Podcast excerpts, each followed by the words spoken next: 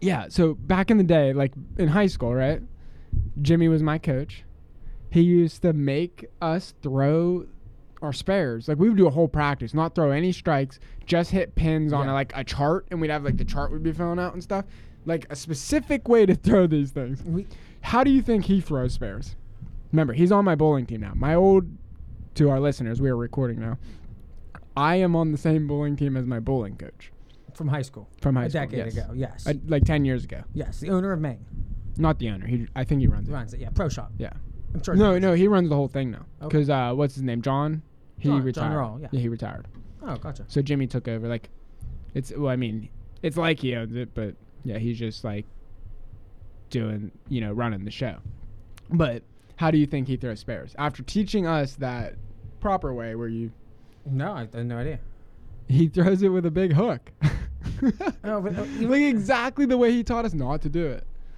That's how he throws it now. And then the other day he missed the spare, and his brother was standing there because there's a um, there's this Chinese lady on my team who's like brand new to bowling. That's what you're saying. Yeah, and it, so she she'll like throw like four gutter balls in a row, like it's crazy. But she's dedicated, dude. She's trying like, and she literally like all day today. Her games were definitely better, but she did exactly what Jimmy's brother told her to do. Like she's real dedicated. But anyways, I don't even really know. Uh, where I that was going. just. But uh, I- oh no, Jimmy though, or his brother yelled at him the other day, like maybe you should throw sh- throw spares like you used to. like for some reason, he completely changed what he taught. that, that's. Di- I mean, I'm not judging him for it. I mean, he he does a freaking killer job all the time. to the to to put our viewers in context, there, we both did high school high school bowled against each other, yeah, and we were talking about schools. how like, okay, neither one of us has like bowled in almost a decade. When you do go, it's like you can get back to like 200. Like I was, I was at 220 back at the peak of my high school. Right. I can get back to 190, 200 relatively easy. But picking up those 10 pins, you really Mm-hmm. My first came back was a 234.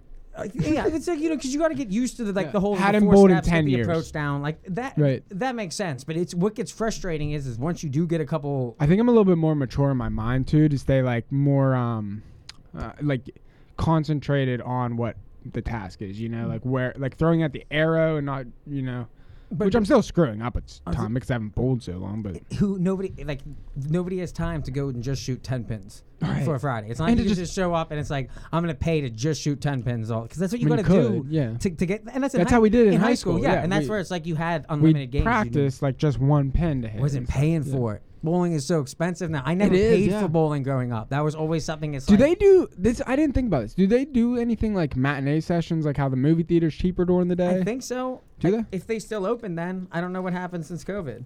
they're they're definitely open during the day. the, the the reason we were talking about bowling though is because I could no longer I could not bowl right now due to a burn mishap that is never acceptable. There is no good reason. Are you gonna explain it? You know, you don't touch He's hot putting a ba- objects. you don't touch objects that are He's red putting a hot. band-aid on right now. you know, you just submerge my thumb in water. Either way, I'm not bowling for a couple weeks. yeah, he can't join the team now. That's what happened. Oh no, I don't want to put this on yet. I gotta put some of this cream on it. I think I'm okay. We don't think it's second degree burns. It's just a gnarly looking first degree. I'm going with this stuff. Um, so welcome back, every ladies and gentlemen. Alec may or may not be dead. We had confirmed as of seven o'clock tonight that he's yeah, alive. he did say the code word for us to come break him out. yeah, he said have fun after we said we were going to break him out. So Yeah. like, okay. Um, I'm not sure what their situation is. I know the baby got got the COVID. And that got him out of his basement quarantine. They were feeling better. Better. she better let the chains off the door. as, of, as of Wednesday, Thursday. Um, as of now, yeah, I, th- I think they're fine. I don't know what the situation is with the family. Yeah, Alec, we wanna get in know-. How has it been now? Two weeks. We're- I gotta. I'm we're gonna save this. I gotta study on. Um, Alec, they changed the COVID rules. they did. It's all going back You to don't normal. have. Yeah, you can go like five days. Like, I'm pretty sure if I you're want vaccinated, you don't even have to quarantine. I want his thoughts on the convoy. yeah. Like this convoy right now is truly one of the greatest protests in North American history. Too bad it sucks for the call-in thing. Do you even think he would call in? No, the Colin sucks to even try it. It does. It's- doesn't- it sounds like yeah, crap. yeah, yeah. We, we're not we're not organized enough for that yet. No. But before the main thing tonight, kind of a downer in this episode, is we're going to break down the latest Joe Rogan steamroll. The DNC is making yet another attempt to cancel him. Mm-hmm. This time they got some heavy ammo. So we're going to get into that. We're going to get into Whoopi. We're gonna get into CNN's Jeff Zucker stepping down as their man. Whole bunch of drama in the news world for what's supposed to be slow time. We're in the middle. This is the first week of February. In our, it's the last month of the year for us. Mm-hmm. Stupid Punxsutawney Phil saw his dumbass shadow, so we cursed for six years. Did you watch six months, weeks? Did you watch any of that? No, I don't watch. It's sober now. See, back when I was Oh, they don't drink it. no, I thought they were all it, it was one of those things that you get drunk at like five o'clock in the morning, and you go out and these people dressed like pilgrims and like in the most Yeah, bizarre outfits. right. It's like, if you're sober, it's creepy. Oh, you, yeah. you have to be drunk for it to make any sense. Yeah, you, or like No, it or is. on like acid or something. It is a like- dry family event where this, Really, like completely dry. completely dry. The groundhog is only right three percent of the time. When Yeah. you think of Pennsylvania winter, six more months of snow. Well, Mm-hmm. it's February second. I think right now we're on February fourth or 5th i Mm-hmm. I'm gonna go. Greensburg Greg is gonna say we're gonna have snow through the 22nd Mm-hmm. as a possibility. Come the end of February, this is over. We're going back into warm three weeks instead of six weeks. I don't know what his shadow has to do with anything, and I feel like we could manipulate it so he always sees his shadow and always runs back in. I mean, they got all these lights shining on the thing. Either way, it's an embarrassment when the national news has us on and we're social distance, sober dancing mm-hmm. in funky little pilgrim outfits. Not a good look for a state, but okay, what can you do? We have our traditions. Are you good with this? Yeah, yeah, we're good. You don't need to rub your ointment. No on? thumb thumbs sealed up here. I, I think. I think I got like this band aid that's looking like acrylic. It's a strange looking thing. Um, hopefully, it doesn't hurt too bad. that's before we get into that. I wanted to cover the only good news. This was if we recorded a couple days ago. This was going to be the main focus of the episode. The Canadian Freedom Convoy 2022. This thing we're talking 1,100 trucks. 20% of the Canadian truckers, hmm. hundreds of thousands of people. They formed what is like if you wanted to lay siege to a castle, if Ottawa was the nation's capital, Canada's capital, what you would do in a castle walls is you'd surround the castle and you'd start playing instruments at all hours of the night so no one can sleep. Mm-hmm. Because the goal inside the castle, once you're under siege, you can't get food in.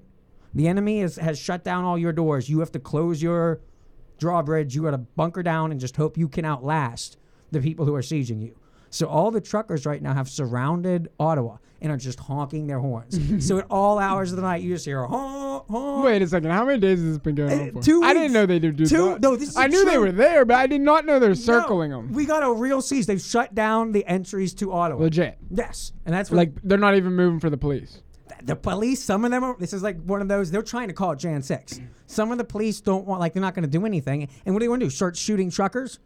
You want to go empty out on a bunch of truckers? That's what right now. Law and order. Yeah, what? You gonna just kill like all your your the people you really need right now? These are your citizens. They, they these are not Nazis. These how are, how are the citizens out? And do we know like how they're? It's like negative. handling It's like negative ten degrees. But are they all out of food everywhere? You're saying two weeks? Yeah. it hasn't been two weeks. it's been going on since January twenty third. Really? Yeah, Two weeks. Uh, how is the food situation in Canada? It, it seems Like, are some of the are, there, are there scabs? Are there scabs? What's tough is CNN is not covering this at all. Fox, There's got to be scabs. Fox is only rebels covering. I'm sure they're letting some food through. I'm sure This the is, truckers I mean, are this food. this is the angle where you piss off the Democrats. This is unionizing. It literally is. you got to figure they've been locked down for two years. They can get away with just the food being brought in through basically military vehicles, and it's like the truckers aren't trying to. Mm-hmm. The starve truckers people. unionized without paying a stupid union fee to the stupid union. They this is what you really is uni- unionizing is about. This is yeah, how you do yes, it. yes. Not this is the old. not all this other BS that we got in our country. You don't mess with the truckers unions. You don't mess with truckers. They, they worked extra hours during the mm-hmm. pandemic when it was and they, they're socially distanced.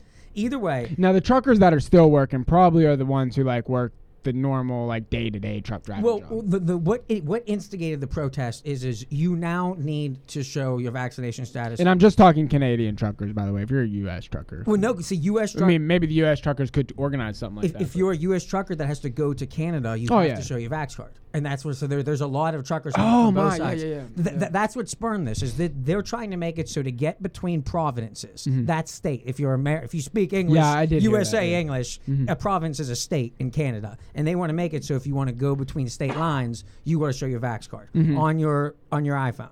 This is the closest we have in North America to a social credit score. Oh, yeah. and Canada has let this has let a rather absurd amount of tyranny go. So the fact that they're standing up now in the middle of winter, it's, so that's why I love that song last week. Since then, they timed it great. since then, Trudeau has got the COVID and has fled the capital. He's currently believed to be in the United States somewhere. We don't know where.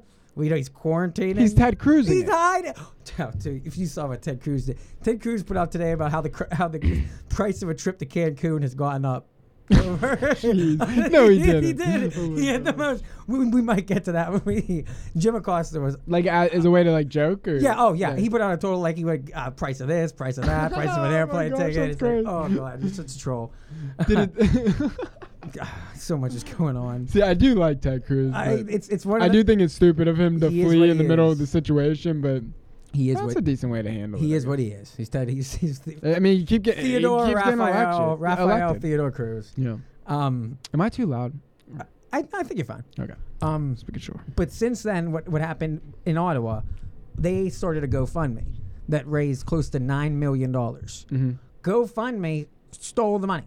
They shut down the webpage, took the money, and said that they're going to be donating it to charities approved by Canada. And everyone was Are like, you kidding me? What? Yeah. That, so this was last night. This morning they come out and go, okay, we'll refund the money. We'll give it back to the donors. They won't give it to the truckers, but they're at least giving it back to the donors and not confiscating money. Like, no, think about how like a war we're getting here. Oh my Like, god. like basically, the truckers have reserves coming in. They got nine million, and the Canadian government slash North American government. I don't know how much we're involved with GoFundMe. What's based off of that, but they they raise funds to pay the bails for uh, all the the Summer of Love. Yeah. all those Occupy protests where like you have hundreds of people getting arrested. They raised money to pay for their bails. That was legal, but now we can't raise money for our truckers. yeah. What the That's a cause. You, that it's crazy when you really think of it on that Yeah. level. Um, good. It's just it's just the party politics just being so in deep in The like, some of these. It's pretty much like the online companies. who controls them, and that's what we're getting with with, Yeah. with um Spotify now. Is is are they in, are they should they be held responsible for Rogan's content in the same way that Twitter was held isn't held responsible for Trump's content? Oh right. That- yeah. So it's it's one of those we don't have, and that's what uh, during the week. Um, Yeah, yeah, Spotify came why- made these debates? That so Spotify has still Joe's back, right? I think so. The I, move with setting the artist off. L- the- get, I mean, I'm sure the the N word clips are probably causing a big problem. But Joe's a everyone knows Joe though. Like all those people. Look at all the comedians and stuff who are coming out to back Joe right now. let- Like he's he's gonna get through with the Spotify guys. I, I, I think so too. We we could have an interesting conversation about the apology, the role of an apology, a, Oh, a yeah. public apology. Yeah, yeah. Let me play this one clip because I want to make sure we cover it because the only people covering it publicly that, uh, that I see are Rogan, Jimmy Dore, and Tucker Carlson. Mm-hmm. Tucker Carlson had the head. Um, this guy's name is Benjamin Dichter. He is double vaxxed, and I think he has his booster too. And he's commenting. I'll just let him take it from here. I'm sure Jimmy Dore is vaxxed, right? Yeah, he had two shots and got really bad. He got long COVID. Oh, yeah, from I remember shot, hearing that, yeah. and has been, been basically shamed for coming out and saying, "Hey, I had bad effects." Yeah. And his logic is, is if we if this is real science, then you should never be shaming people for being honest about their side effects mm-hmm. to COVID mm-hmm. or to the vax. Yeah. We need to know how people are actually feeling. We don't want you making it up. Mm-hmm. That that that is that would ruin the science completely. Right. But listen to listen to this guy. The I wonder why YouTube doesn't recommend his videos to me anymore. I even subscribe to him. It just started me. It, I, and Oh, I don't really? know why. I'm not positive. He just started popping up on my screens. I think it's, I've been trying to find anyone commenting on this Rogan story Mm-hmm. because it's one of those like, this is a flashpoint in culture as far as where you stand as far as who gets canceled when. Let me just play this clip though before we get into that because that'll probably be the bulk majority of this, the episode. into dark authoritarian oppression and control. Yes. We want to do we want two things. We want to get rid of the vaccine mandates and the passports. And the passports is is that's a really concerning one. Yesterday it was my first time ever crossing the border in my truck with my digital passport. And I held my phone up to the border agent to give him the QR code. You know what he said to me? Oh, it's okay, I don't need it. So what do you mean you don't need it? So, oh, your truck, your phone already popped up on my screen Wow. and is correlated with your passport. You think of that? He believed that? So they know everybody who's coming up to the border before they're there and they're tracking them.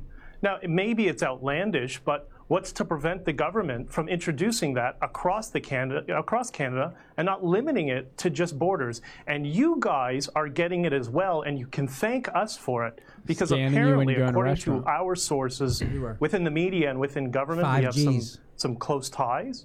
Apparently, the Trudeau government, the Biden administration, administration had no interest in it. But the Trudeau, Trudeau government lobbied and requested the Biden administration to introduce this. We don't know why. We don't know the terms of the deal. Are they going to be trading intelligence back and forth between Canada and the U.S. tracking cell phones? Of course, we have no idea. But this is where we're going if this does not stop. That's why this is the line. This is where it ends. Well, I mean, Dude, that's two pretty things. One, scary, man. You know, you drive a truck for a living. Your country and ours, you know, thousands of No, I'll save you guys. Uh, I know Tucker can agitate some people, Yeah, and yeah. that's it's interesting. He's being played on Jimmy Dore's show.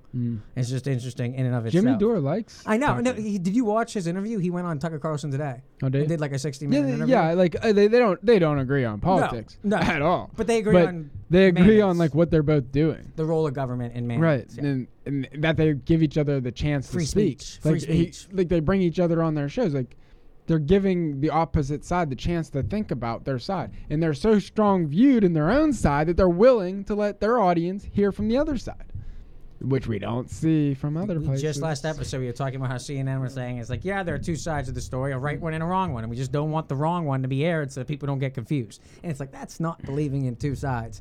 Either way, Meanwhile, they're they're playing them in schools right now, like it's Channel One, branding them, uh, yeah, yeah. creating like artificial trust in them from But that their education years. but now what you were saying there with like he's just talking moving across the borders in a truck. right. But if you did apply that to restaurants, Yeah, you put it at restaurants every time you walk into a store. Your phone just goes off because there's a metal detector there. no, no, that exists in China right now. Currently, Oh, yeah, but currently yeah. our athletes are being subjected, which we're gonna have a whole. That's our, I want Alec here to talk about the Olympics because I'm going hard against. This is nuts. Mm. This we're is putting our crazy. athletes through right now.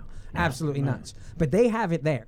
And right now, I think the reason Rogan is getting attacked the way that he is is because he's one of the only p- people that are persistently bringing this up with people on both sides of the aisle, people on all sides of the spectrum, to bring up. You agree that this social credit score is bad? Oh yeah, yeah, yeah. But we're not going to get there. We're not going to get there. Slippery slopes is how this happens. Not overnight. And right now in Canada, in the dark of winter, in sub-zero temperatures, w- with uh, Justin Trudeau's been a little tyrant from the very beginning of this. It's close, and it's like right now with that GoFundMe being blocked, they want to stop us from organizing one of these in America. Yeah. Could you imagine if you if they started this in like right, California right. But he did say though that the Biden administration wasn't interested, right? no, no. So I kind of like that's relieving to hear because I would expect them to be really into it. But then he says they now- lobbied for it, and then the Biden administration went with it because they got lobbied. Like that, not surprising, but wow, way to go! I almost thought something nice about you, Joe, but you're a piece of shit. Exactly. Like- It- it's like he just didn't realize it the first time he saw it. It's like it was probably his most experience. Like, oh, that's stupid. Get rid of it. It's like, no, no, Right. no, no, no. We're getting a lot of money to go along with this. You mm-hmm. want the social? Di- okay, I got it. I got it. Don't he worry. just does whatever. Slippery slope. You won't be alive. You won't, you won't be in here by the time this stuff actually starts getting to a point where it'll have consequences. This, I mean, that's terrible. If that comes to our country, dude. And but so we're seeing it right now with the censorship. That's why let's get straight into Joe here. Um, it's like people don't even pay attention to what happens in history. like, how is not everyone up in arms about this? well, That knows about it. I mean, a lot of us, like, I mean, I'm working so much, I'm not paying attention to the news enough. for, But th- for the past two years, because anybody that didn't want to talk about these stories could just deflect to arbitrary COVID scare fear porn. Like, and that, that's what it's now. Now that it's wrapping up, now that COVID's almost done, seeing it's it- honestly surprising to hear. we're not hearing it. They're just Well, not yeah, yeah, covering yeah, it. right, right. What we're hearing is is what they find in their replacement. Mm. And if uh, the local, the way the local storylines have gone is a week and a half ago, it was leaked out that Justice Breyer was going to retire at the end of this Mm-hmm. at the end of the, this judicial term, June, July. Now, this was he, normally you don't want this put out before you retire because people won't take your rulings as serious. There's a whole bunch of reasons you don't want your retirement leaked. But what was convenient for the Trump administration is it got them to say we're appointing a black woman. So all the Republicans came out and go, "That's stupid for you to say that. It's reverse racism. Um, Just say the most qualified and pick a black woman. You don't have to say that." Right, right. they want that. They want that response. They want this narrative. because that was the precursor here to what we would get with Flores. And now we're going to sue the NFL for the Rooney Rule. Yeah, we're gonna sue the NFL. Like, so what's the deal with the NFL? Like, See, you can either hire a black right. person, Let- let- but you can't fire him. Let, let's try and keep this train in track because we want to go to Joe Rogan next. But I think this is all relevant because this all happened within a week. Because what we're doing is we're spurning up a conversation in the middle, at the beginning of Black History Month, without any like when we look at this LaFlores situation, Flores, you have three different, totally different. Like you could be outraged that the owner was allegedly paying to fix the game, to throw a game. That a multi-million dollar owner who has stake in gambling online stocks Yeah. is telling his coach to pitch a game. That's what we all should be outraged. And uh, he's making the argument a- as whether you're black or white, your coach, you're going to look bad with that record. And You're going to want up jobs in the future. So it would make if, if you're a young coach like Flores, a rookie, Bill Belichick's rookie, uh, was a former coordinator. You're going to call up Bill and go, "My owner's telling me to lose. No one's going to hire me if I go one and sixteen." And you know he decides to, to get rid of me, to blame it, to put it on me, and throw me the curve and just mm-hmm. get the top round pick. Because that's where the other side of the story. How did this leak out? Bill Belichick send out a congratulatory text message to Flores, the Miami coach, before his interview was scheduled to get the job. Oh my. Okay. Now I, I'm trying to remember the name of the the first name of the coach because the name of the other coach interviewing had the same first name and was also previously a Belichick coordinator. He was Buffalo's offensive coordinator. He meant to Bill. He he meant to send the congratulations to the Buffalo coach. Sent it to the Miami coach before the Miami coach had his interview with that team.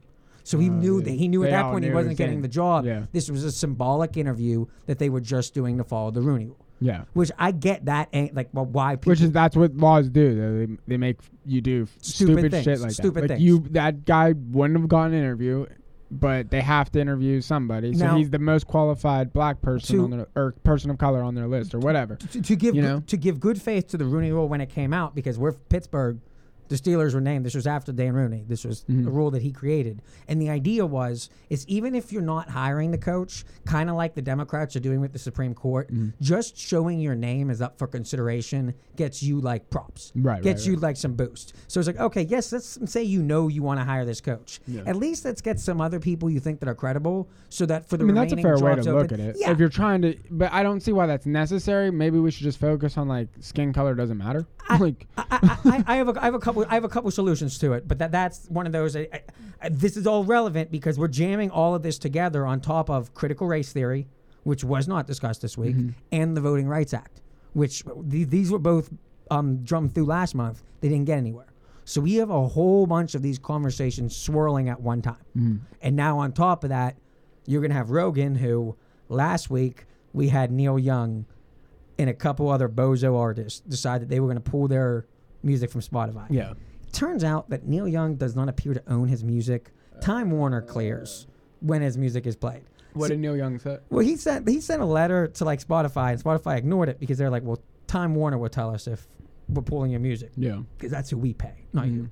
And t- Time Warner was sitting there kind of hoping that Neil Young would drop it.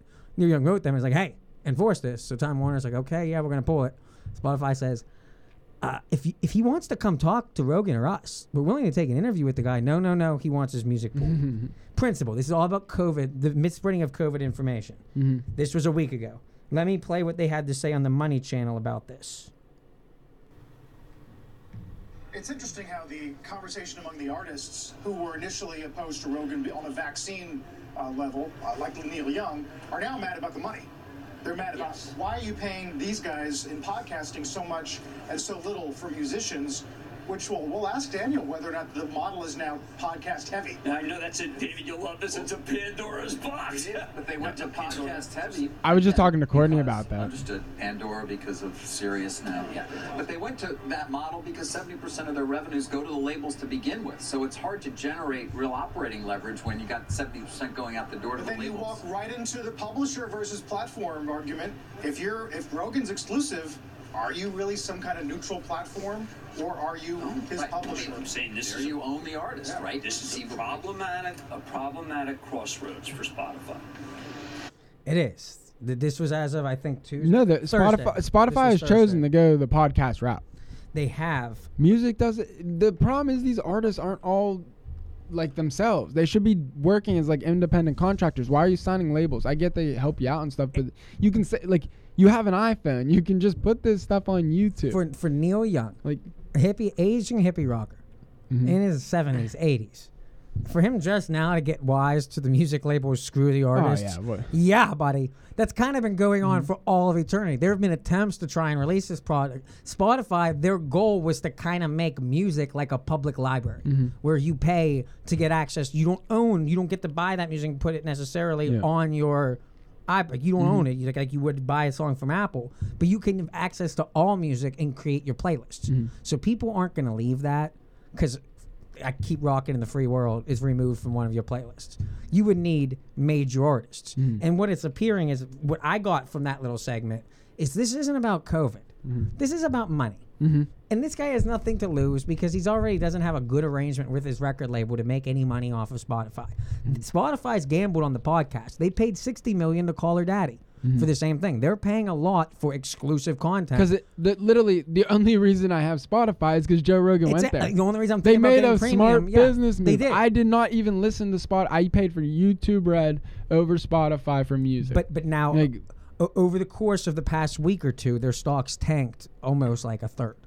I mean that's just reaction. That's just market reaction. F- Facebook's That's gone down. serious. Mm-hmm. Peloton's gone down. All the lockdown Well, fa- stocks. Facebook went down right because they lost money. What, what right now people are saying that the lockdown, all the stocks that did really well when we were going to be closed down for two years, Mm-hmm. like Peloton, like things like Spotify, with everyone working from home, all of a sudden a lot more people were listening to podcasts while they work instead of gossiping with their fellow employees Mm-hmm. at the office.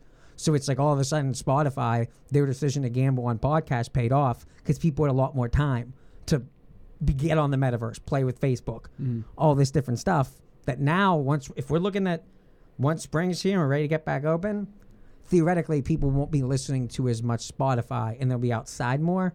I think Spotify will bounce back.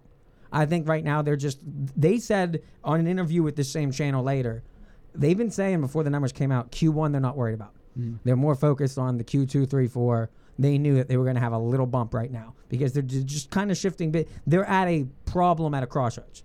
Like they are. This is an interesting label because if Congress decides to get involved, this can get really screwy. But that was over. So Neil Young, what's important about this? This was over COVID. It turns out that people overwhelmingly decided to come to Rogan's defense. We're talking people that you wouldn't have. I had a list that I'm not going to be able to find at the moment. I just have one person commenting, one of my childhood idols. And I like to see it's one of those things in politics. It's always disappointing when someone like you looked up to growing up to growing up takes like a political stance. It's like, ah, you know, has that changed the way I view their music? That like normally it doesn't. COVID's kind of changed that. Either way, Shaquille O'Neal's weighing in. Little common sense. Look, I encourage everybody to, to be safe and take care of your family. I do. But there's still some people that don't want to take it, and you shouldn't have to be forced to take something that you don't want. So I don't think people are being forced to take. Well, there are some. There are. I mean, listen, we have a mandate at CBS. that's force. We have a mandate at CBS. But my, but my point. That's force. But where I wholeheartedly. That's force. No, it's Yeah, not heard- force. It is Yeah, force. Because if the Chuck's man right. don't take it, the man will get fired. Common sense. Mm-hmm. That, that's force. And for anybody listening to this that feels better themselves, saying they're not forcing people to get a vaccine, Mm-hmm. they're just mandating it. They are the same. They're the same. Saying that you can't take your mask off Mm-hmm. until you get the vaccine. They're all the same exact thing. Mm-hmm. They're just arbitrary. Like you can say it's not technically you did not use the word force, Mm-hmm. but in the effect of it is you are taking away a person's bread if they do not do what you want. It, how else you would define force, I don't know. But either way, people are coming around to listen. If you want, we talked about this in the last one. If you want to slap that stupid tag that says John Road, these guys aren't scientists, put it on our podcast. It's the equivalent of an explicit. It's equivalent of saying this isn't Fauci approved. If you want the real science, go to this link. This link, it becomes a badge of honor. They realized that, so it became not just about um, the corona, it became Rogan's general language, mm-hmm. where they went and did a mashup of he's been doing podcasts for 15 years, thousands and thousands of hours of recorded time as a comedian. Has talked about every controversy. Has never. I've never seen him shy away from a subject. Mm-hmm. Never one thing that goes, you know, this is too controversial. I don't know how we can discuss this without offending people. So let's just let it go. Never seen that one time. Nope. For better or for worse, even if I don't like where the argument's going, he lets it play out. To go and take this montage of the N word. I'm, I'm gonna I'm gonna let it play here in a second. Before I want you to hear hear um the motives of the artist who's brought this up. Because I, I think I sent this to you, Craig. Mm-hmm. This was an eh, this, uh this is your where are we at? podcast removed and having your music Tamron Hall. I'm gonna get you this lady's name in a second when it pops up. It's Indie Era Indie, something like that. She wasn't concerned about the COVID. She was concerned about the language, and how do you? I- I'll, I'll, I'll let her talk here, and then we'll get into it. removed from the streaming platform is the way right now you feel you can find peace with this. My hope is that some of my artist friends would follow and come along with me. Because one of the hashtags I put on my post was, What if we all leave? Because if you take the power from them, the power's taken. And also, streaming doesn't pay artists a lot. Any no platform pays as much as the art is actually worth.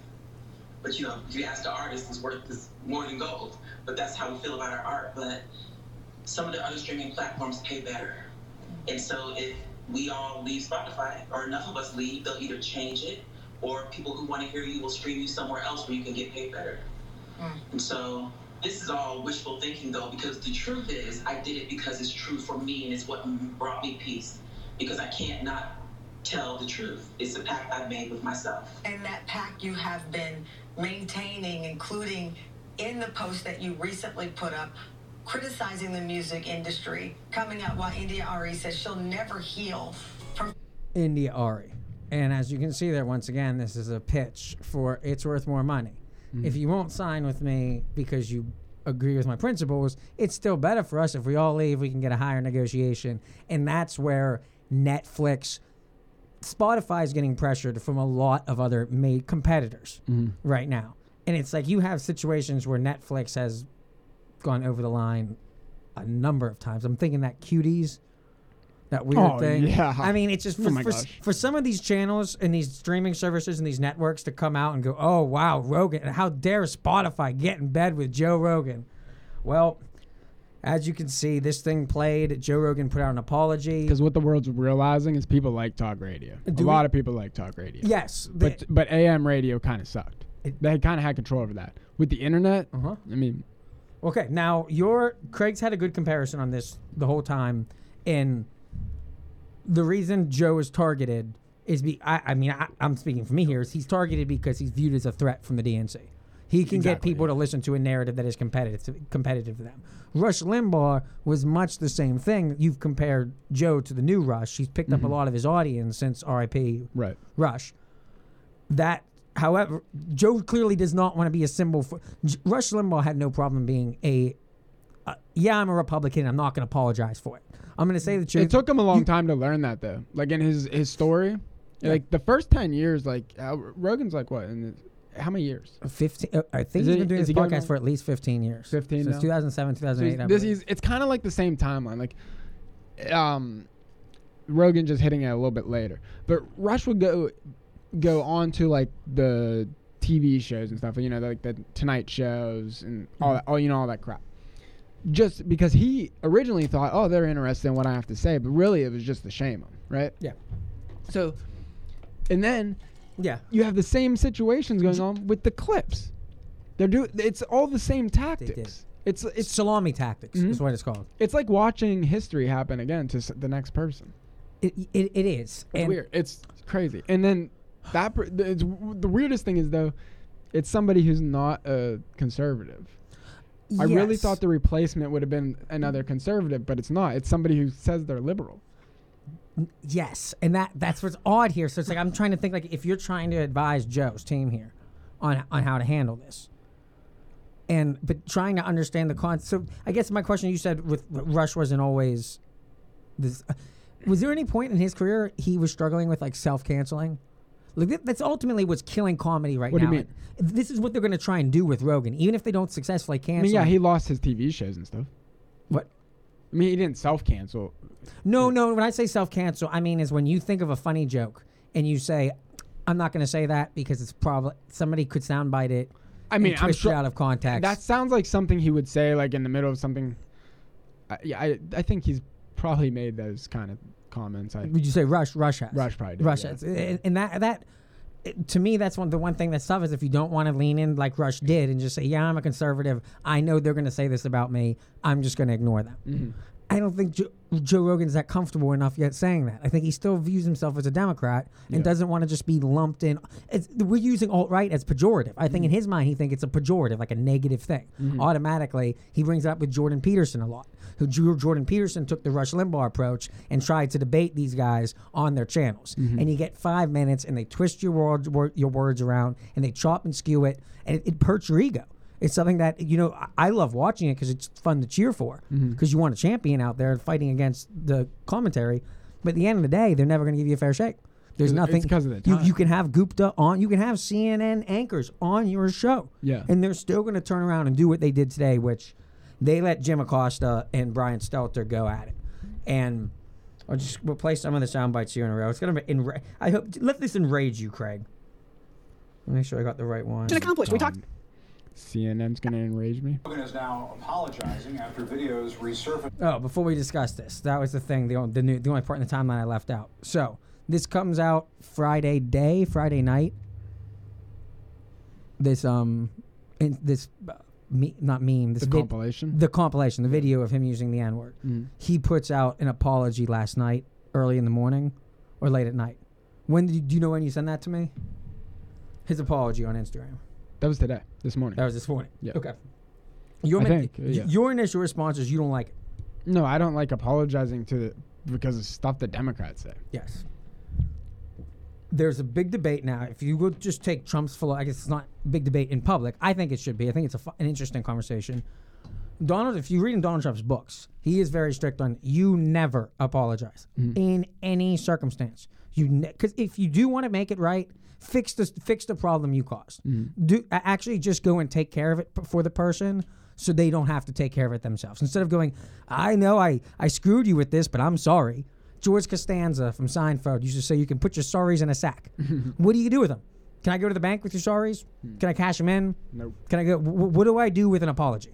It's like in uh, to the counter to that to me, if I'm talking to Donald, like trying to be the idea of redemption.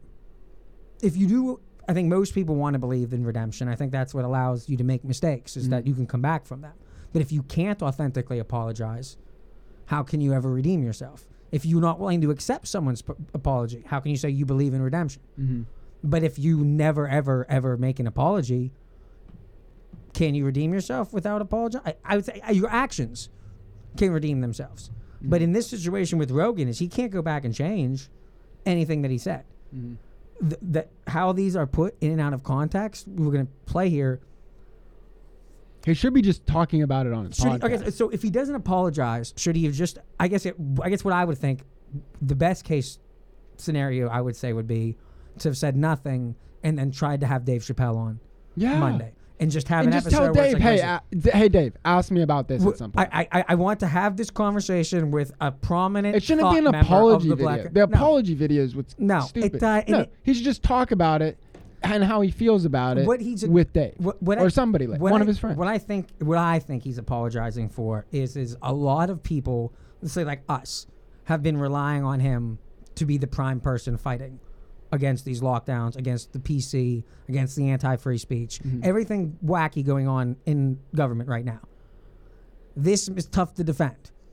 This is e- even though there's nothing that he did. Like we, we can argue that it's just he's taken out of uncomfortable to do context. because he feel like, he would be like he's just, he feels ashamed that like it's that people are gonna look at him this way. We're n- m- the majority of us white people out there, believe it or not, don't want like to be viewed as racist. No, and, mo- and, and that, that's where to put these in context. When he was saying a lot of these n words, now they pulled the seven, they pulled all the episodes off Spotify, so I was unable to go back and get these things in context. I can just look at the time frame in which they would happen.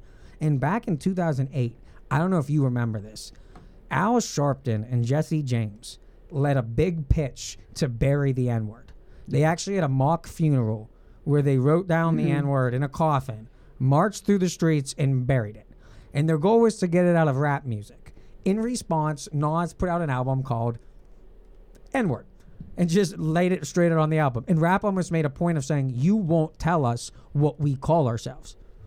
And and and it, they they like reversed the word to use as a term of affection of, of affection. Right. But there was a time frame there where rap music culturally was almost overusing it to make a point against the establishment left, against the Al Sharpton, Jesse James crowd. Mhm. And that, a lot of these, it, it led to a lot of unco- un, uncomfortable uh, talking points, which led to some awkward, clunky debates where if you don't want to use the N word over and over and over again, then because to me that sounds juvenile. There's no other word that adults have to say like this: the F word, Mhm. you know, the H word. Like that's just stupid. It's something you associate with being childish. Mhm. And when you have a serious issue, you want to use. But everyone knows what you mean when you say that.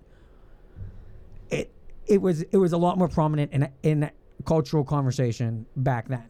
The relevance I would say is people like um Dave Portnoy got in trouble for singing a Ja Rule song, where he said Ja Rule says the N word in a lot of his songs. Yeah. He did I've that- seen the videos of one of them. I, I can't remember what artist. I don't want to say the wrong name of the artist, but pulled a girl up on stage, had her sing a song that like said the n word like repeatedly in it, and then like Yeah. stopped her and shamed her in front of the oh, audience. Oh Jesus. yeah. God. And kicked her off stage for saying the words of the song when she he pulled a white girl up on stage. Like, I mean, I don't I I don't think I would purposely sing it, but no. you, when you listen to a song, you're hearing the word repeatedly. If you're gonna sing the words out loud, I'm sorry. You're, sometimes it's it's, a gonna good song. slip. Yeah. It's not an easily subbed in word. It's Which tough to pick you, a replacement. You, probably don't have the Easy E interview up, do you? No. Uh, Easy E had an interview where I, I seen the video of it. They were asking him, "What would you do if a white person ca- called you um, the N word?" Okay. But they, they actually said it like on air. No, and, and- he goes, "Well, "It depends on the context. If you're just like, what's up?" You know, No, that he he's like, if you- "That's cool." if you If, you are if you're just like saying it like, you know, the, I, I don't want to say it because I don't want to no, get clipped. no, but exactly, exactly. You have to say it the way he said it because he like explains like it's in the tone of the voice on how you saying it to me, like if if it's cool or not. If like, you if you could find that. which I I don't I would have to I have to look it up. Okay, because I, well, I guess I'll see if I can find it. If I can find it here. E- again. even even not referring to rap, I remember in high school when we read, um, I think it was To Kill a Mockingbird. Was the Yeah, name of yeah, the book, yeah. and they have it in the book, and But our was on- teachers made us read it. That was on the View. You getting into Whoopi? Oh, you do it? Well, that's that's let's finish. Let's let's we'll use the whoopee in. Um, Mayor Adams called everybody a bunch of crackers in New York, just like a couple months ago. A whole bunch of different you how this is getting played. It's messed up. Let me try and get the gist of what. Wait, Jim- uh, you want to do that interview first? yeah, if you want to hook it up. Or wait. No, I gotta find the fir- right clip. Continue on. Sorry. Yeah, say that for the the defense here. Yeah. Just have been using the N word multiple times on his podcast, Patriot Takes, which put the video together as an organization that aims to expose extremism on the far right. The video is an edited compilation. We will be looking into Patriot Takes into the future. I have no idea who this organization is. It's a social media thing that puts together memes for the left. This is going to be CNN's going to play the clip and censor the N word. So you're going to understand pretty clearly here how out of context this is to a point where he could not put any other words with it to make it sound dramatic. If they if the if his sentences were damning, if he was using this like calling someone the N word offensively, then it would be very clear. But the way he's using it a lot of times is he's referring to a debate that was had between two people. I guess he defends. I uh, would let let let's let them get th- let me get through this. different podcast episodes, and we have to warn you, this is very disturbing to hear. Like, you know, the thing. saying the word I already said is just like saying she's calling you a like this boy that he's a starts calling him third.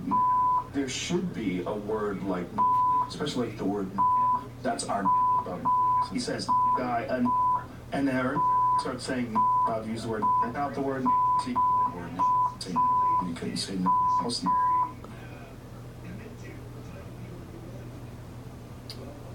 Just, just unbelievable. Um, let's bring in CNN's chief media correspondent. That is incredible that they do Uh, that stuff Brian, though. Like uh, it's such a shame that they do it. It's so disgusting. But they're literally just taking the word straight up out of context. They're not even trying to disguise it. But can you see if you're Rogan how that just That is a looks terrible. terrible, vi- It's just a terrible video, and it's like that is the most embarrassing thing. I feel so bad for him right now that he's facing this on that level. Let's, for the record, here say that it is shameful that CNN has put memes from anonymous whatever, not memes. I don't know what what to call these things. These montages, like, do you know how long? I guess, how long did you sit on this? Why, if this was so offensive, why just now? Why all of a sudden this week after we had a bunch of people protest for not enough people protest his COVID stances to make any impact any impact that you're going to try and call him a racist? Is it like six months? Is it from the beginning of the pandemic you went through and went through all of his stuff and you got this together and you saved it for right now, the first week of Black History Month, on top of everything else that we had to talk about? You're telling me this is just a random coincidence? You just somebody from the DNC was just watching these episodes last week and came up with this. This was a planned hit job that has been sitting for that has been sitting around for a while. And why they decided to use it now, I'm not sure. To me, it strains credibility because if people were so offended by it, I don't know how you're just hearing it. This was all public. None of this. This is not private camera. And that's what's uh, what's so shocking about is you see him saying it. You don't get to see the context. You don't get to see the conversations. He's not even saying it in order. They're switching between one week and the next, and then going back to a previous week just to add the shock value. Mhm. And it's but that you saw where they leave that. Now watch how far Jim's going to run with this because the apology is an admission of, and that's where I guess my stance is: is I want to. If you're going to apologize, I think it on camera means nothing. On camera is self-serving. You're apologizing so that you can save your brand. And I, I, I don't see any point whenever you publicly apologize. The people that don't like you never accept it. Mhm. So the ones that you were apologizing to don't actually, they just take it as dollar short, week too late. I think if you like Rogan, you knew that this is bullshit from the beginning. You didn't need, like, you never didn't need his apology. You could, like, you looking at him like Rush Limbaugh, this is just par for the course. I think to him, he's viewing this as why am I getting this continual assault from a DNC? Mhm. Why is that? And it's like, well, right now his COVID messaging is really screwing him up. Mhm. And their main play is call you racist. And he's had a bunch of people on that have told him that. Because he always likes to call people like Tim Pool. Mhm. They call you all right. Mhm. It's like, you're not. He's not even a righty. Mhm. It's like, a, but they, anybody, Jimmy Dore, he's not a righty. Mhm. He just disagrees with the establishment. And right now, Joe Rogan is the head of all people who disagree with the establishment, left or right. Mhm. So that's where this barrage is coming from. And I don't know how it stops. And that's why I'm curious to see how this plays out. Let's let's see how they use that's how Brian Stelter manipulates his apology. Outside. He is now apologizing, and we're going to find out if that's enough for Spotify, the company that has an exclusive distribution deal with him. Jim, this is all coming to light because of the recent controversy about anti vaccine rhetoric See. on Rogan's podcast. Some artists uh, decided to quit the service. One of them, India Arie, pointed out this video, this compilation video, That's who I was playing and, and pointed out that the language Rogan has used around race in the past is just as, or maybe even more problematic than his rhetoric about vaccines. We know Rogan's show is, is known for its fresh and, and frank and unvarnished conversations. That's why his, his fans like the show. But this compilation, this this use of the N word so many times in the past, may be too much even for some of his defenders to bear. But here is, in Rogan's own words, part of his apology today. And, and you and I both know um, it, it, that that compilation right there, which he has admitted to, is is uh, you know authentic. I skipped the apology part there because we're they're going to play it in a future one. That would be enough to put anybody out of a job. I mean, to me, I, it, it's, it seems untenable to have that kind of video surface, that kind of compilation surface, and keep one's job. Um, but Brian, there's another video that Patriot Takes put out. And that's going to be the one of the Planet Apes joke, where he makes a comment in Philadelphia, like he's. No, he does not use the N word in that one when it would be used offensively, but he makes a comparison between watching Planet of the Apes in Philadelphia to actually watching it in Africa because of all the black people. Yeah, he there was three white people and they watched it with all black people, and it was like a whole stand-up comedy skit that he had. Here, you want, I'll, I'll play. I'll play. I want to hear that. Yeah, here, let me see what they, Is it out of like in, with all the context? I, I, they'll play the context they play because that's what most people I don't want to remember. get. I don't remember. which I also want to play. It's a story uh, Joe Rogan is telling of when he went to see what he describes as the planet of the apes. It, it, it- it's awful, but let's just show it and then talk about it. an app, and it says, "Okay, take me to this one." And the guy goes, "Okay." I goes, "Is that in a good neighborhood?" He's like, "Oh yeah, yeah, yeah, yeah, yeah, yeah." Guy barely speaks English. He takes us there. We get out and we're giggling. Oh, we're Planet of the Apes. We walked into Planet of the Apes. we walked into Africa, dude. We, we we walked in the door, and there was no white people. Uh, and Rogan addressed That's this in his that's a weird one. He followed it up with he really liked it. It was interesting to watch a movie i- in the different culture because Mm-hmm. there was talking and clapping during the movie. Like, I, it's it's a, a 10, 10 years ago a joke that wasn't funny. Yeah. Like it's not. I, I- I don't. If you want And comedians take risks like that, and they joke about race. So, the the o- the and you can't really blame a comedian for doing that because they're out there literally searching for the funny. Yeah, you're exposing yourself. Like, Right. It's, and that's why I was, when I was talking about self canceling. Just to make us laugh, which I appreciate so much. Like I love comedy so much. When I was talking about self canceling, being a good comic is not being scared to bomb. Mhm. If bombing means you get canceled, you Mhm. can't apologize, you can't redeem yourself. He can't. He you guarantee he's going to say n word from now until time. Mhm. That's why I'd like to see Dave Chappelle to come on and try and. I, I think if they were as good of friends as it appears to me, like it's tough to tell how much people in Hollywood or people that are famous actually like each other. Mhm. Right now, this looks so similar to what they tried to take Chappelle off for, and he did the apology too. It took a couple weeks where Chappelle, like maybe two months ago, was getting dragged through with the trans. So when we were talking about this earlier, I was trying to see if Chappelle said anything. Has he said anything? I, these these Instagram posts don't mean anything at this point. He, he really needs someone to sit down with him that he can explain. yeah, he does. Maybe that's what Chappelle's gonna do. That would be nice. I'm hoping. Why take a week off though? I, at some point, when I was got Like from- you're not even gonna do an MMA interview when this I- weekend? When I got from, the, he did two this week. He did. Yeah, he got two on Thursday, Friday. I, di- I didn't notice. that. I He- he I didn't- guess I stopped looking. I know because I, assumed the week I, was I over. checking every day, and I'm like, "What the hell, Joe? Did they, is he blinked twice? Is he taken? Like, has he been silenced? What's going on here?" He did do two episodes. The first one was, was with the Navy SEAL. Oh, now I gotta listen to those. The second time was an architect.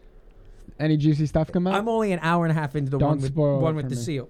Yeah, It's just, it's a good conversation. Um, that's tomorrow. Not- six, six hours of podcasting tomorrow. Nice. clear, clearly he's he was not backing down, but this came out after those aired, and it's like I, I, I clearly he's soul searching right now. Yeah. And it's like that's where so I'd say the number one interview is to sit down with Dave Chappelle. The other one I would say again, Dave, Dave Portnoy had another business insider piece come out against him, trying to accuse him of sexual assault, sexual harassment. He debunks these. He has a wildly different way of handling it than Rogan does, where he just decides to unload the war cabinet on the journalist or whoever the person is attacking him mm. they have varying effects. It's kind of tough for me to tell which one works and which one doesn't. Either way, after the first hit piece, Portnoy finally reached out on his show to be like, "Yeah, I'd like to go on Rogan." I don't think Rogan appreciated his show being a way to try and deflect off a current scandal. Uh, Right now, Rogan is going through a scandal that Dave Portnoy went. Through he still goes through. Every couple years, they try and call him a racist, Mhm. and they bring up a couple bad jokes he made, Mhm. and one you singing it in a song from a decade ago, and it's like he manages to survive it, but he comes ac- across to the same questions as Rogan: is why are they attacking me? Why do they keep going? They've made a point. He's vaxxed. They made a point of not speaking out against the establishment, but the DNC still goes after him. Mm. He's not spreading nearly the information that Rogan is. Not, not when I say spreading, he's not even broaching the concepts. He's keeping it to his wheelhouse, gambling and sports. And it's like when pop culture weighs in, it weighs in. yeah, and they're like going after him. To, like, to the to a degree, like they're, they're ruining their lives. Mm-hmm. They're, they're making it complicated for them to maintain relationships with their friends and their family and their loved ones. Mm-hmm. And they don't. They're not political. They're not running for anything.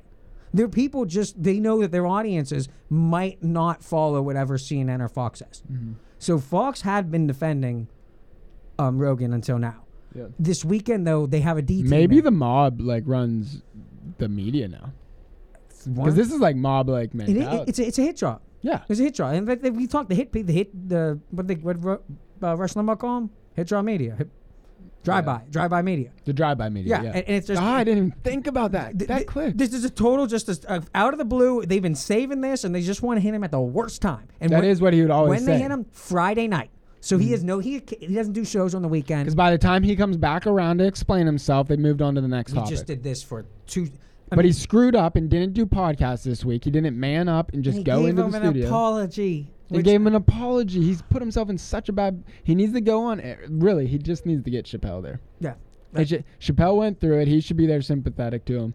It, you know, you know it. I mean, maybe that's why he hasn't come out like all the other comedians. He, 'cause that's what he was saying in one of his. Uh, Because all those comedians are friends with Chappelle. he was saying he plans these things like two, four week, two, two weeks a month in advance. Right, but you can make an emergency. Yeah, episode. I- we, this is time for an emergency appearance. Yeah. This is when and, and sorry, sorry. You and you know, um, what's his face at the UFC is, is like his boy. He's gonna say, "Oh, Oh, you need off this weekend? Go do an interview." Yeah, Yeah. yeah, dude. Obviously, the, Like, the entire UFC. There's so many like anybody that unless all they're doing is putting on a fake show in the public eye, which I think is pretty hard now with social media when you're somebody like them. But now, if you had never listened to one episode, and this and this is what you this is your introduction. that's the only thing you've ever, yeah, that's crazy. Yeah. And Yeah. how many people on CNN do you think are actually tuning into an episode? How many people are seeing it tuning into it? Yeah, never mind. There's a couple 100 They're thousand people tuning in. Yes, that's just more.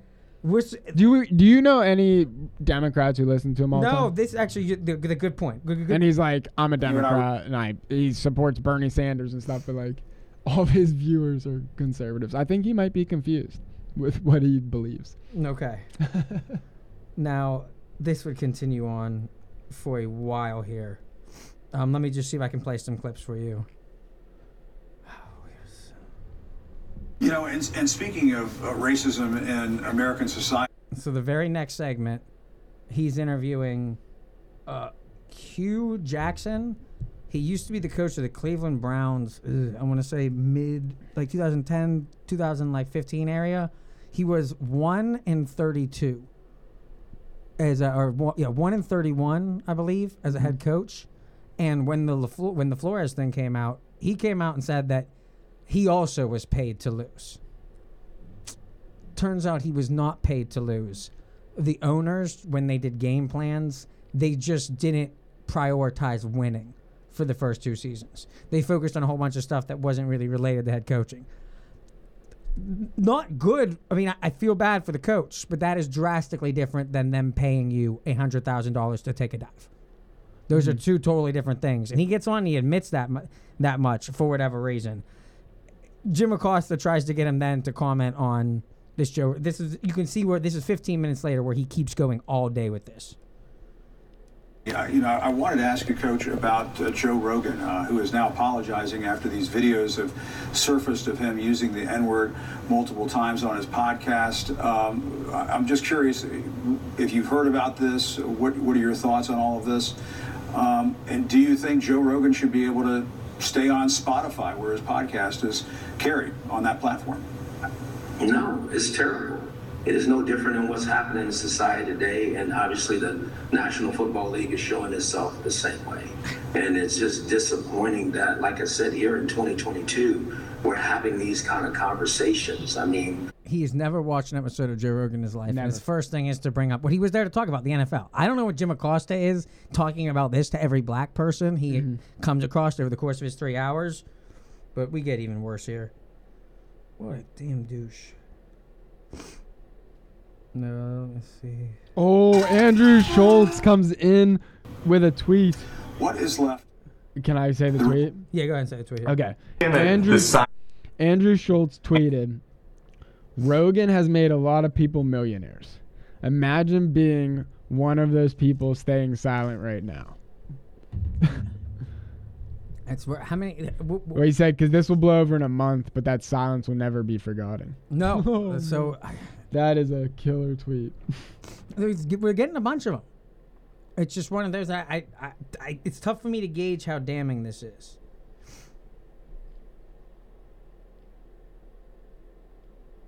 Let me see if this is the one where he does it. Take these two videos together. Um, Oh yeah, listen, listen to this. This is where Yeah, I mean, you- after three hours, Jim Acosta has been harping on the same subject all on a Saturday. Mm-hmm. You take these two videos together, um, Oliver. I mean, Joe Rogan is is just a racist. I mean, that is just it. I, Oh my no- gosh, that no is such to crap. He is, he is a Oh racist my who has used racist language for years. Um, I mean, h- how, how does he deal with this, and how does Spotify respond? Yeah, Jim, Spotify is not commenting uh, at all right now on this new matter for them, you know, this new controversy. Uh, they commented previously on the COVID misinformation, and now they're being uh, under intense scrutiny again for Joe Rogan, this time with regards to these racial slurs that he used. Yeah, this is Oliver Darcy. He has Tucker derangement syndrome. Up until now, he spends every week clipping Tucker and trying to paint him as the racist. Him and there's that um, uh, what's the guy's name? They they all fall under Stelter. Stelter has a little band of internet minions that really just troll the internet for this kind of stuff. What are we looking? Casey Anthony is removing a podcast from Spotify. What, what- it's Tim Allen. No, Tim Dillon. Tim Dillon. Jeez, yeah, not Tim Allen. Oh my god, that dude is hilarious, dude. Well, see, we wouldn't stop with the outrageous claims here from Jim Acosta. This is him talking about Tucker. What is left of Ronald Reagan's party? Senator Ted Cruz thinks it's fun to tweet out tips for riding out another winter storm in Texas. He jokes about inflation, saying uh, plane tickets to Cancun are up 32%. Now, Ted Cruz could invoke Winston Churchill and say, keep calm and carry on, but people might ask, first class or coach. Rudy Giuliani recently taped Yeah, an he's not a episode of The. Masked Singer. the season is themed the good, the bad, and the cuddly. Perhaps Rudy could team up with Trump and do a rendition of Shaggy's hit, It Wasn't Me. Ah. Did you try to overturn the election? It wasn't me. Oh, okay. You got to Did you explain the incite a punchline, riot? Jim. It wasn't me. Okay, we get it. Were you caught at Four Seasons Landscaping? We got it. It wasn't We me. got it, Jim. Move on. Sadly, for the man once dubbed America's mayor, it was not even an original stunt, as Sarah Palin's already done the same show. He made an appearance on The Maskless Singer or The Masked Singer. Yeah. Which just imagine the guy take off his mask and Rudy Giuliani sitting inside, the, and then the two liberal judges, Robin Thicke, walked off the stage. He actually walked off because they're platforming Rudy Giuliani. Ah, this, this is the, so all these jokes. This is where we're going. This is the culmination of it. But perhaps nothing sinks as low as this. On Friday, the Republican National Committee formally censured two of its own, Adam Kinzinger and Liz Cheney, for their work on the January 6th committee. The RNC resolution, get this, describes the attack on the Capitol as, quote, legitimate political discourse. There was nothing legitimate about it. This is way worse than a violation of Reagan's 11th commandment, thou shalt not speak ill of a fellow Republican. This is a national embarrassment. If one of the nation's two major parties is actually embracing political violence now as legitimate discourse, we owe it to one another to tell the truth. This is a national emergency. The Republican Party is You heard what he said there. This is a national emergency. Mm-hmm. Similar to COVID. You know what happens during national emergencies? We get to invoke war war powers.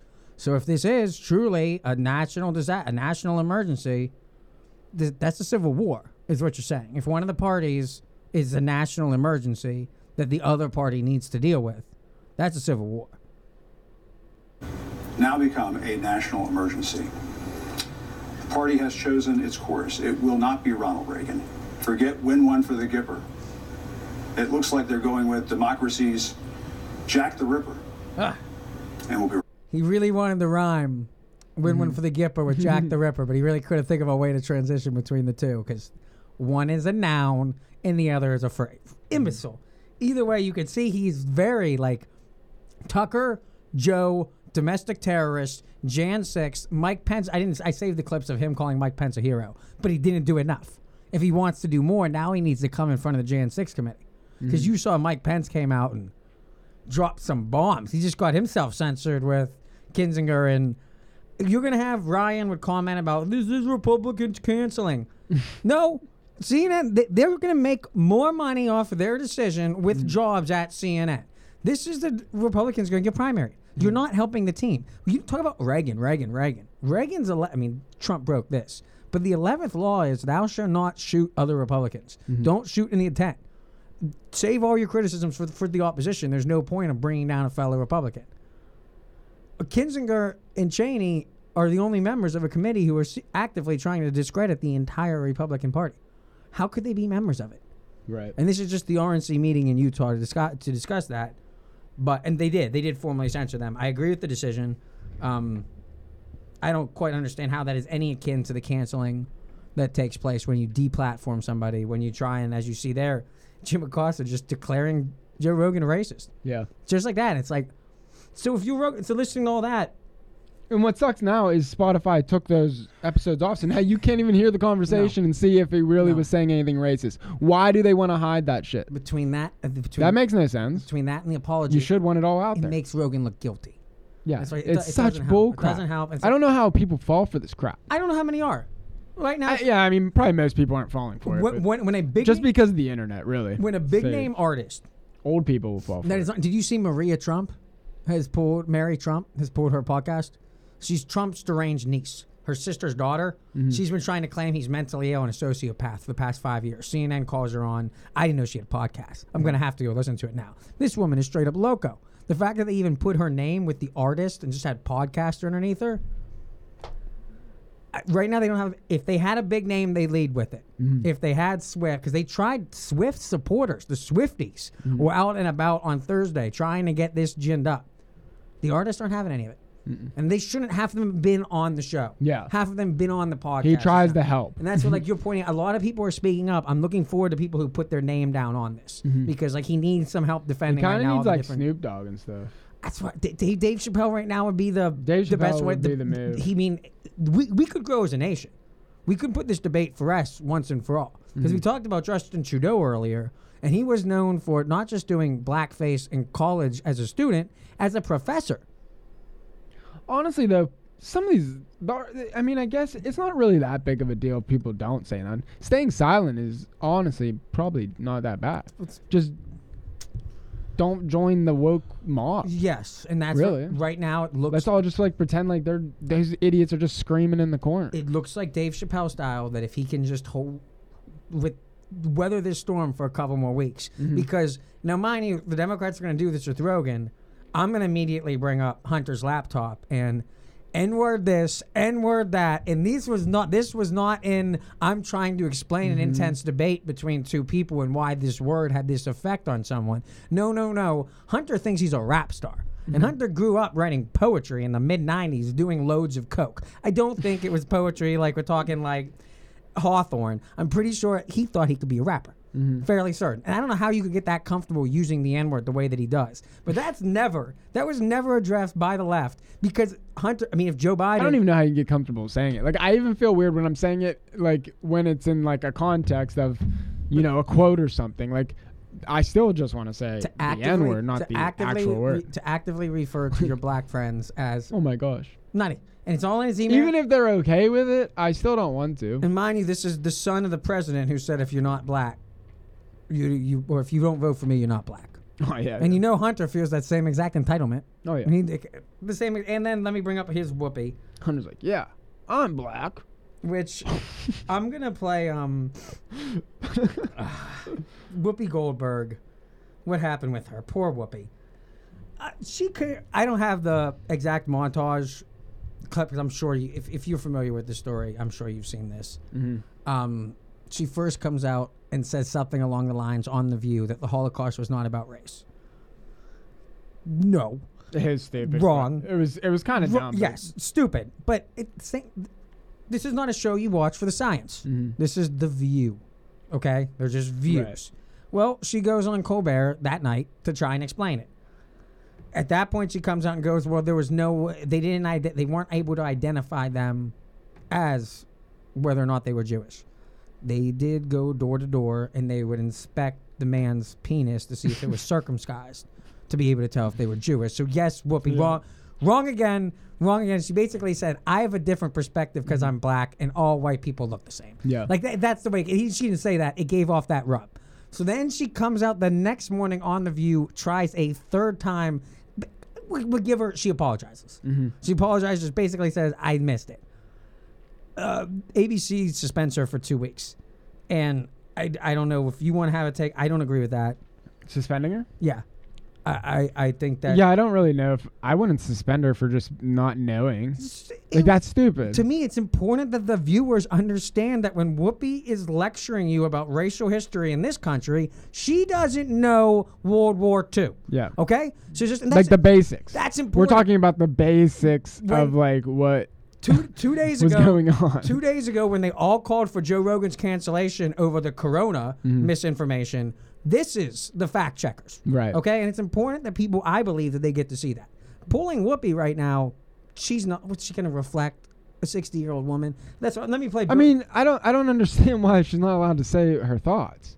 Let her say her thoughts. If she looks stupid, like so what? Let me play some Bill. But that's the problem. She's on a network that's controlled by a political party. Luckily, we found out Spot. We're really finding it out right now.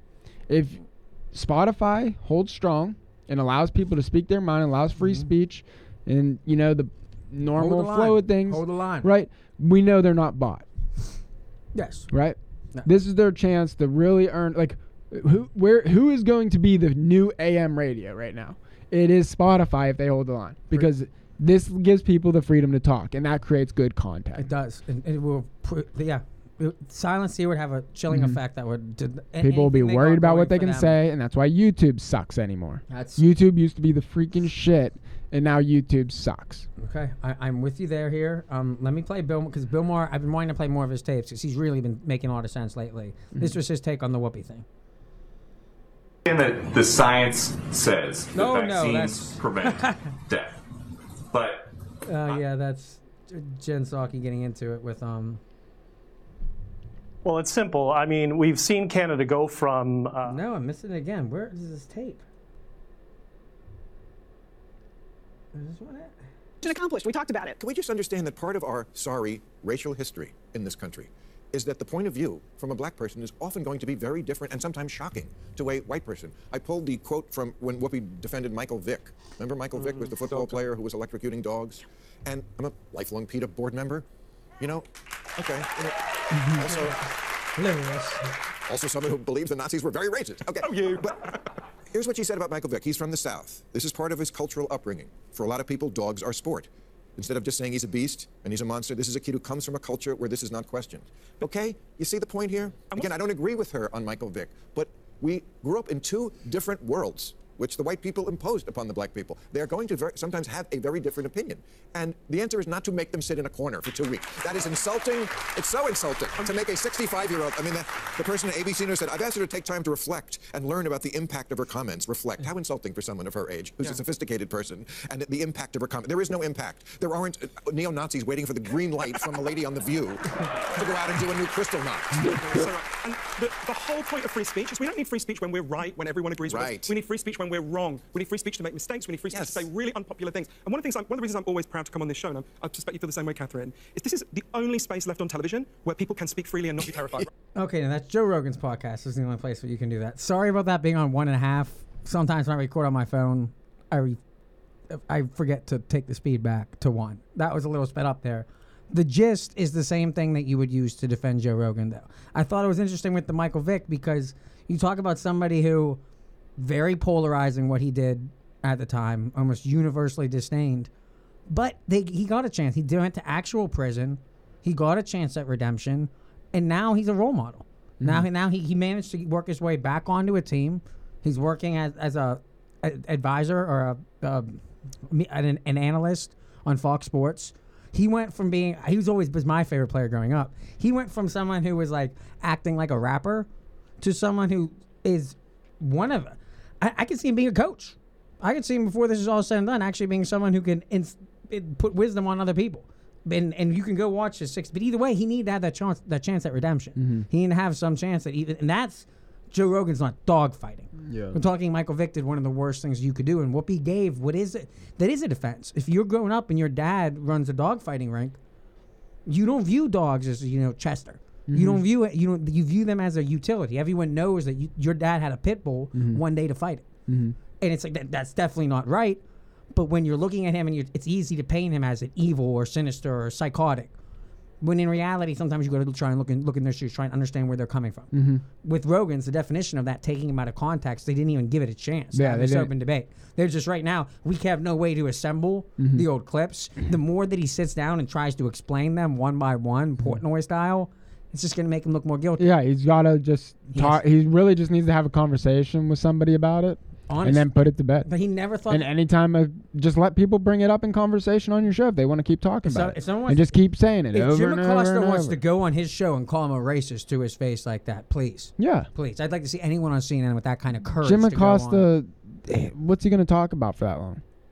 Is take down a Trump? Like, yeah, yeah, the role of the meat. I, I don't know. I have no idea. See, there was just some people that I know. He, I know that him and Fauci, they would never take this interview. No. They make up a million reasons before they'd ever show up. Oh, yeah. Acosta, I mean, he doesn't have a book out. I don't think. So it's like I, some of these doctors could go on, and I think Rogan might take them. Yeah. But moving forward here is he's in he's in some extreme, extremely underwater. And that would eh, he probably actually would take anybody from CNN. I bet. Anybody. Yeah. Anybody that's willing to show, they're going to have to go on to his Jake Tapper. He's very nice to Jake Tapper when he's criticizing CNN. I think almost too nice. Yeah.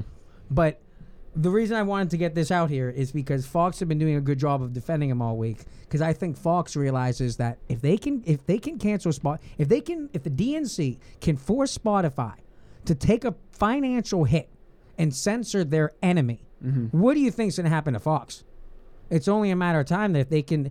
What was important is those episodes that they put the warning label up on Rogan, Fox late night from Ingraham, Hannity, and Tucker all made sure to call all those doctors on and make, get them on the record. Five, Mhm. seven minutes. So now, if you're going to say it's illegal just because no news networks, only Joe Rogan covered it, no. Now Fox Nighttime is letting Dr. McCullough and Dr. Malone come on also. And it's like that's important because when- if you if you merge those crowds together, Mhm. It's starting to look like 20, 25 million. Hillary, Hillary lost an election because of 500,000 voters. You alienate the maybe 4 million Democrats that are very loyal to Joe Rogan, it's over. Mhm. And they know that. And the fact that Joe Rogan won't pledge fealty, that he supports people like Bernie Sanders and won't give compliments to Hillary Clinton, makes him an, a perpetual threat. And I would say, I don't think you can outrun the DNC, but I think you can fight him. Mm-hmm. Now the only thing is, is fighting Rogan as a young family in a good life. Battling Perkins Coie, CNN, the Brookings Institute, the super delegates on Capitol Hill. Mm-hmm.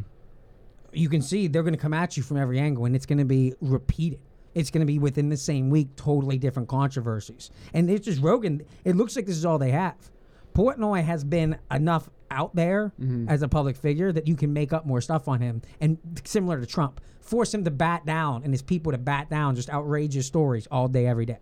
Mm-hmm. Rogan leads a pretty contained life. So it seems like it's tough. Like they're not going to corrupt the people around him. They're not going to catch his kids at a party blowing coke, like he's on like Hunter Right, yeah, So it's like, how are they going to get him? They're going to have to try and pin him with the Black History Month, make him the poster child for why is he paid so much? Mm-hmm. And it's like you saw what some of those artists were saying. It's not about Rogan's COVID policies or you don't like his humor. It's you want paid more. Mm-hmm. And that the best way to do that would not be to leverage another artist's career. Let's see how good how your goodwill Yeah, works out once you go try title. I don't know where else you go. Mm. What other what other music option do we have there? um, the subject we didn't get into as much as I'd like to that is relevant to that is this case with Flores. We brought it up multiple times. I explained to you the Bill Belichick. Um, good night. yeah, Brian. Yeah. Brian Flores is his name. The Mhm. other Brian was the coach who got the job. Mm-hmm. Belichick, I think intentionally sent this text, knowing that his player was being screwed, Mhm. and he could take out a team that he's always hated, the Giants and the Dolphins, his rival, with one bad text. Mm-hmm. CNN's running with the Rooney. They need to have more. Their, their, their big stat is 70% of the NFL players are African American. There's only one out of 32 coaches that are black. Mhm. Tomlin, Ron Rivera is Hispanic, so I'd say that's two minorities. Doesn't totally change the math, but it does a couple percentage. And it's worth it because one sounds so bad. At different points, we've had seven or eight. My thing with that, and I'd like to have this conversation with somebody who is more pro the Rooney Rule Mm-hmm. as like to counterbalance this, because I know you think just quotas in general are stupid. is is we managed in the NFL to get to 70% of the population 30% is black. Mhm. 70% of the NFL players are black. We got a higher majority of black representation in the NFL without putting any quotas. True capitalism. Mm. Just let the best players get out, and over time, coaches aren't going to play a white guy who's worse than the black guy because you won't win. Mm-hmm. The goal is to win. So that kind of worked racism, I, I would think, from the systematic level out.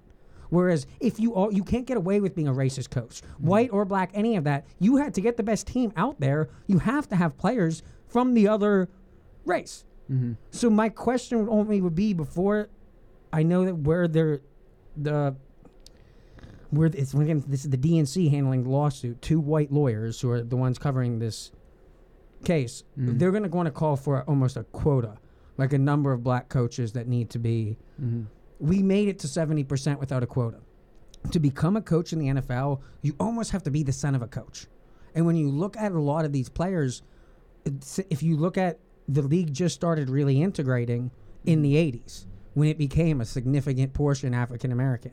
That means there's only so many people that were able, so many quarterbacks that were able to learn the whole playbook. Yeah. That, were, that were able to grow up with a dad who coached high school football and showed them a whole playbook. The kind of things that you need to get the experience other than just being a wideout or just being an offensive lineman. And it's we're just getting now to the day where you have a significant number of African Americans playing quarterbacks, like brain positions, the things mm-hmm. that translate to being a head coach. Byron Leftwich down in Tampa Bay. So before we go blowing this thing up, we might just have a non. The real story, I believe, is is the owner of the Dolphins playing paying his coach to lose, because that directly affects all gambling lines. We're talking that he's saying that this was in 2019 Mm. is when he was propositioned, and he does not appear to have any receipts. The guy that I you saw Jim Acosta talking that we talked to talked about earlier, he does his receipts were. I mean, that's not shouldn't be illegal though. To a team, pay- I think a team should be allowed to oh play to God, lose. no, you can't say it. You can't say the coach can say I'm playing. What if you're trying to get better draft picks? Beca- how? What do I do with the gambling line when I know you're not going to win?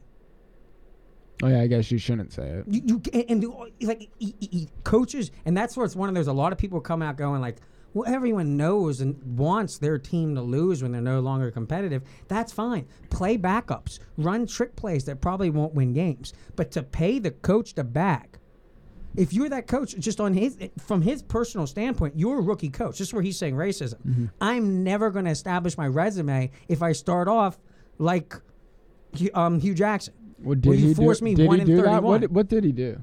No, he refused to. He's been, he's, he's been over 500. And that's where Miami probably shouldn't have fired him. His argument is he got fired because he wouldn't throw the season. He- Oh, really? He won the last. I did not know that. Won the last nine games in a row. They started off 0 and 7. Went, I want to either they finished 8 9 or nine and eight. I want to say they finished nine and 8 Mhm. So he won a ton of his last couple of games. Almost made the playoffs at the last second, and then and then fired a couple weeks ago. Hmm. And but now he looked like he was going to get a job. There were five teams that have jobs open. He wanted to go to New York. I didn't hear that he was suing over that situation though. I heard he was suing over the interview whole process. That that's so like so they're the only thing is that what the case is about? What everything after that point? Follow, follow the ball. Nothing. There was a class action suit with the Rooney Rule that Yeah. I don't. I it is stupid that if you were not going to hire that man to call him in there as a trivial, It's dumb, but they made a Rooney rule that makes it happen. The- so if you're going to go back to the integrity of the Rooney Rule, is the goal is just to get. Even though you weren't, you know, you you want to give this job to your offensive coordinator. Mhm. The goal is to get that guy experience so that when he goes and applies at Houston, he has on his resume some other team considered me. Mhm. I have this on the record. Like, it's about does that does that help or not? It's, it's resume building, and this was one way to try and get black people more involved without saying explicitly what they want is a black owner. Mhm. And hey, the owners can make that happen, but that's not Yeah. that's not so much a white black thing; it's a class thing, where it's like the owners have owned the NFL and kept it within their families for so long.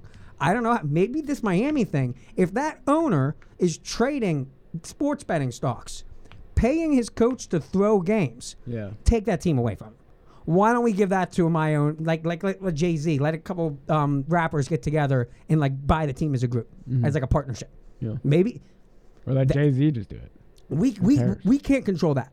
We can't control I- that. yeah, we can't because the, the NFL is private, right? Yes, they can do whatever It's a want. private business, so I don't see how the courts could really get that. The NFL is just going to have to get so much an egg on their face that if they don't do this, they're going to look terrible. Yeah. So maybe But then they have to like shun one of their own.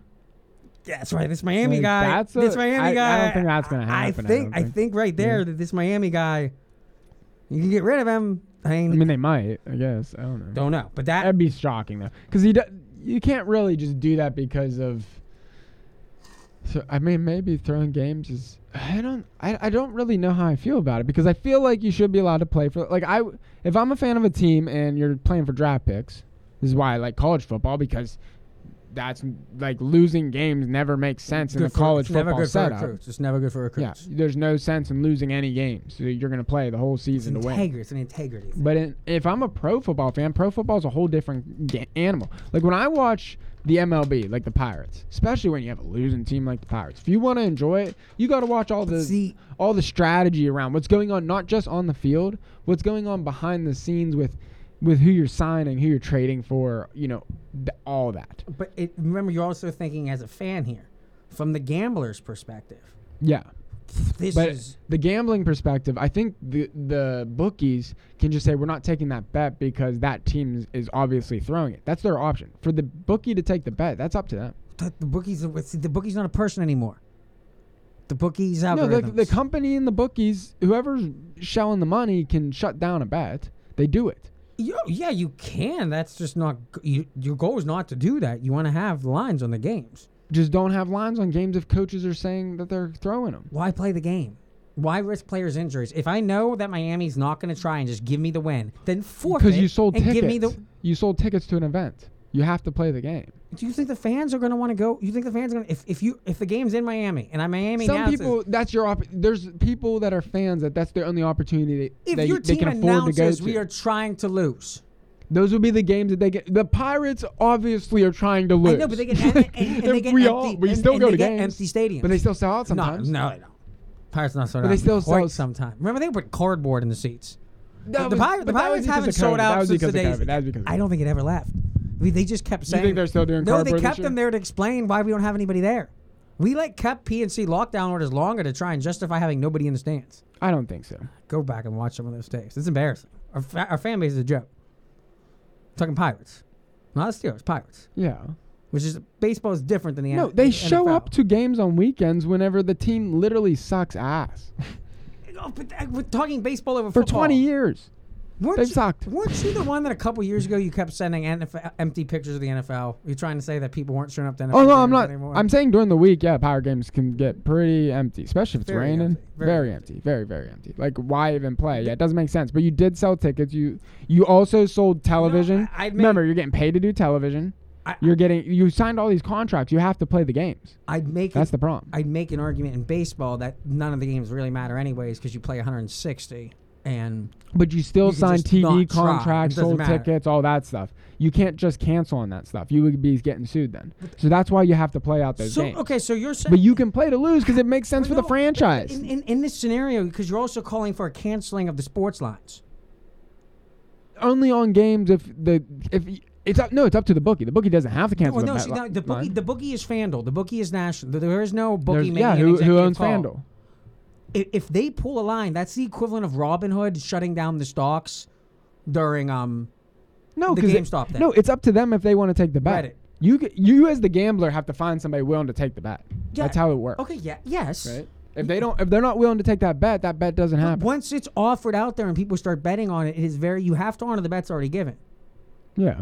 So, but once you pull it back, Well, then you have to eat it. But it's up to you. You do, do you want to take the risk and go farther, or do you want to eat what you already got? So at what- That's what the decision as so a company at- is made. at It's what- made. At what point in the week do they decide not to put a line on the game because It's up to Miami's them. They're the trying? business. They get to do whatever they want. So okay, on Monday they're going to do it on Monday. Uh, immediately, the lines come out on Tuesday. Mm-hmm. So they say we're not doing Miami because Miami's not trying this week. Mm-hmm. Who, who would pay it? Like, why would anyone talk about that game? Why would anybody watch that game, even if the tickets are sold? Because there's fans there just watching anyway. The NFL doesn't like. During, they, you're not going to show up if the Plus, team's not going to play. the other team's still gonna watch. no, no. If they, kn- Why? You know you're going to win. Who cares? we don't know for sure. You, you do. The team is just they canceled the gambling lines because the team has now been explicit and honest with the fact that they aren't playing this season. So you, th- you- there's still people gonna watch. I, I don't. They won't. Not especially the way the NFL is right now, where you watch the red zone, where most people don't sit down at one o'clock and watch. I I don't think most people do that. it's ninety five percent. There's no way. Ninety five percent. Not everybody has red zone. Most people have red zone that watch. If you're into the NFL, you if you're have- it's- into it's the NFL, but you know, it's five do you realize how many people probably put the game on just as background noise? Well, yes, those are That's not th- those are not the fans you make money off of. Those, those are not useful fans. But you still have them as like um, They're not going to parties. They're, they're not going out to the bar and that just to watch the doesn't matter to the team. They sold a they sold a television contract. Yes, the, the majority gets its money from being played in bars. That has nothing to do with individual households turning it on and off. For a one o'clock Cleveland Pittsburgh game where Cleveland's decided they're not playing this year. Some people, of course, they, the the bars will put it on as background noise as they always do. But majority of people are not going to. If they have anything else to do, it's like, well, we got Cleveland today. It's a surefire win. Why even watch it? Especially serious fans who expect winning. It, it, it's when you have a team like Miami. Yes, the people who go to the games don't plan. They're going for leisure. Like we go to a Pirates game. They're just going. It's a Sunday. It's a sunny day down in Florida. That's what's gonna happen if a team's losing. yes, that that will happen. And there's people with who the people going into the game. There would be people who would go to that game just to see the teams play because it doesn't mean they're not going to put on a show. They might still play, but they're going to make sure they lose, and the other team's just going to make sure they win. But you're still going to get to see some cool football. They're still going to play. To me, the, like if, Remember, these guys still have a resume and stuff. You're still going to see. that's acting. That's not playing a sport. If you, What do you think the WWE was? Everyone a watched that, a- a- and they had a lawsuit where they were but not. everyone still watched it. They, didn't care. They kept going. They still go. They had to pay more in taxes because they were not considered. If you were hosting the WWE, I mean, that's fine. if, you- if you're hosting the WWE, you're not hosting a sporting event. You're hosting an entertainment event. Yeah, that's why the NFL doesn't tell us everything's rigged. It's why you can't bet on wrestling. It's because there are people that already know the outcomes in advance. But that's up to the bookies. That's not the no, go- no, that no, shouldn't be no, up to the no, it's government, not. right? You cannot bring up on your phone betting on wrestling. It's not. It's Why can't It's you not that it's unethical. It's stupid. Well, it It- is it's, it's planned out. I'm Somebody it's knows the stupid. outcome. Even just watching the WWE is stupid when you got the MMA. That well, that would be the argument I'm making about football. Is just oh why, no, yeah, I wouldn't watch it. why would it's fixed. anybody? Why would most the majority of people There would not are watch stupid people that are going to still put it on. I- I'm telling it? you. I, I don't think enough to have a brand that is the number one. but you sold you sold a contract. It's on your TV schedule. You have to acknowledge like the the schedule. I don't think they're making much money off the TV schedule. I think that's where all the money's coming Don't from. I don't. Why are they not building bigger stadiums then? Why would like if if the money's not coming from? Building bigger stadiums. They're building smaller ones. The colleges are starting to build smaller ones. They all want to build smaller because everything's about TV and the advertisements. It's the same way Joe Rogan makes his freaking crazy money. He's It's not the- even on TV. it's the television. He's not on TV. He's on UFC. He's got the advertisements. He That's not with Spotify. the same the same way Spotify paid him directly to come to their platform, but How he makes people- a crap ton of money off People who think advertising. watching, are watching MMA to watch Joe Rogan. He's he's getting paid by the UFC, right? What's his contract there? We can look that up. Like I'm just so confused at the argument you're trying to make here. I don't I don't understand why you're confused. Because I guess uh, you don't. I guess uh, you don't gamble. Yeah, the, no, the, the I think gambling in general. I think most of it's But but this, this concept of pulling lines, you're floating it like it's a video game, and like what it it's, but but it, but it's video games don't aren't money. This Mm-hmm. is the stock market. This is more like a video game that it's real money on it, like a stock market. And to just pull and change lines drastically, to go from a plus five to a minus, like especially now that it's nationalized, it's not just a bookie who has to call his boss in Chicago and bet a little heavy against what the hometown team because you have everyone in town betting one thing. Mhm. He can't just like a bookie couldn't just go, oh god, I'm in Pittsburgh right now, and every single person just bet for a total of ten million dollars Pittsburgh minus five. If Cleveland wins, I I can't cover. You can put in the fine print that if a team is bl- like acknowledges throwing the game, bets are null and void. That's an It's like we're- option. We're getting very di- and that's a fair that's a fair trade. If you're even if you're the better, that is a fair trade. You shouldn't bet on I a am game pre- when it, you know it's going to sure happen. that the league would make the decision to kick the team out before you have a team every week announcing on Wednesday. Why not trying. incentivize losing? Why would the league incentivize losing? It Doesn't. Yes, it does. Getting a higher draft pick does not guarantee that you get anything for it. But you have a better chance. It incentivizes it. If you're a team that can't win a game, the odds are you The probably can't the pick a person good you- first round draft pick. Well, You're no. probably going to miss fire on your first round pick. No, like the Steelers are probably going into a rough situation without Ben. Very, You know. very. Yeah. And now they're late draft pick. So your argument is they Right. should have So you got a one. This, This is a one-time shot at it. you think they should have thrown this? A lot of people were saying about week five or six that they should have just thrown it. Yeah, I think so. I think going to the playoffs was stupid. What? So Ben can go out and then Brady can take the limelight? Like Yeah, that no, that, that did happen. I don't think, That's exactly I don't think the plan was for them to make the playoffs. I don't. Uh, that was lucky. it was. Yeah, that was that was by chance. You're not going to go tell Ben his last year to go lose games. And the as end, a fan, yeah, just like retire now, man. Just say you're retired. Like why? Why does Ben even finish the season whenever they he knows he's not going to the Super Bowl? We'll see. What's the point? we'll see. We'll have more coming out. Because he wants paid.